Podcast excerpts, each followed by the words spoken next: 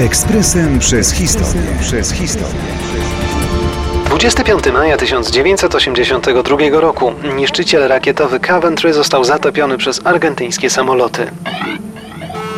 Był to jeden z najgłośniejszych epizodów konfliktu zbrojnego pomiędzy Wielką Brytanią a Argentyną. Zimnowojenne spory tak zdominowały lata 80. XX wieku, że o tej wojnie często się dziś zapomina, bo u jej podstaw legły zupełnie inne problemy. Główną przyczyną były rządy wojskowej hunty, która zmonopolizowała życie polityczne w Argentynie już od roku 76. W kraju zaczęły dominować terror i prześladowania przeciwników reżimu. Być może reżim przetrwałby dłużej, gdyby rzeczywiście poprawił warunki życia większości społeczeństwa. Wojskowi mieli jednak mierną wiedzę na temat zarządzania krajem, co skutkowało kryzysem ekonomicznym na dużą skalę.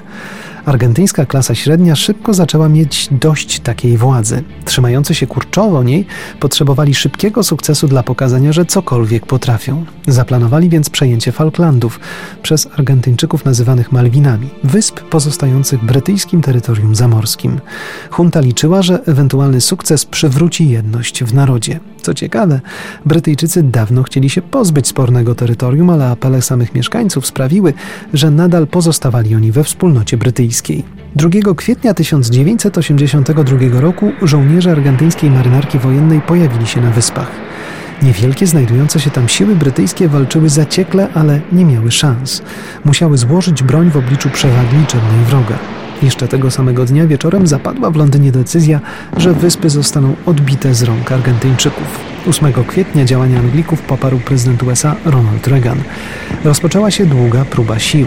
25 maja w ataku samolotów argentyńskich na niszczyciel Coventry zginęło 12 Brytyjczyków. Łącznie konflikt trwał 73 dni. Zginęło 907 osób. Po wojnie Brytyjczycy zdecydowali się wzmocnić garnizon wysp i wybudowali tam nowe, bardzo drogie lotnisko wojskowe. Ten niezwykle kosztowny garnizon, pamiętajmy o jakiej odległości od wysp brytyjskich mówimy, jest utrzymywany po dziś dzień. Ekspresem przez historię. Przez historię.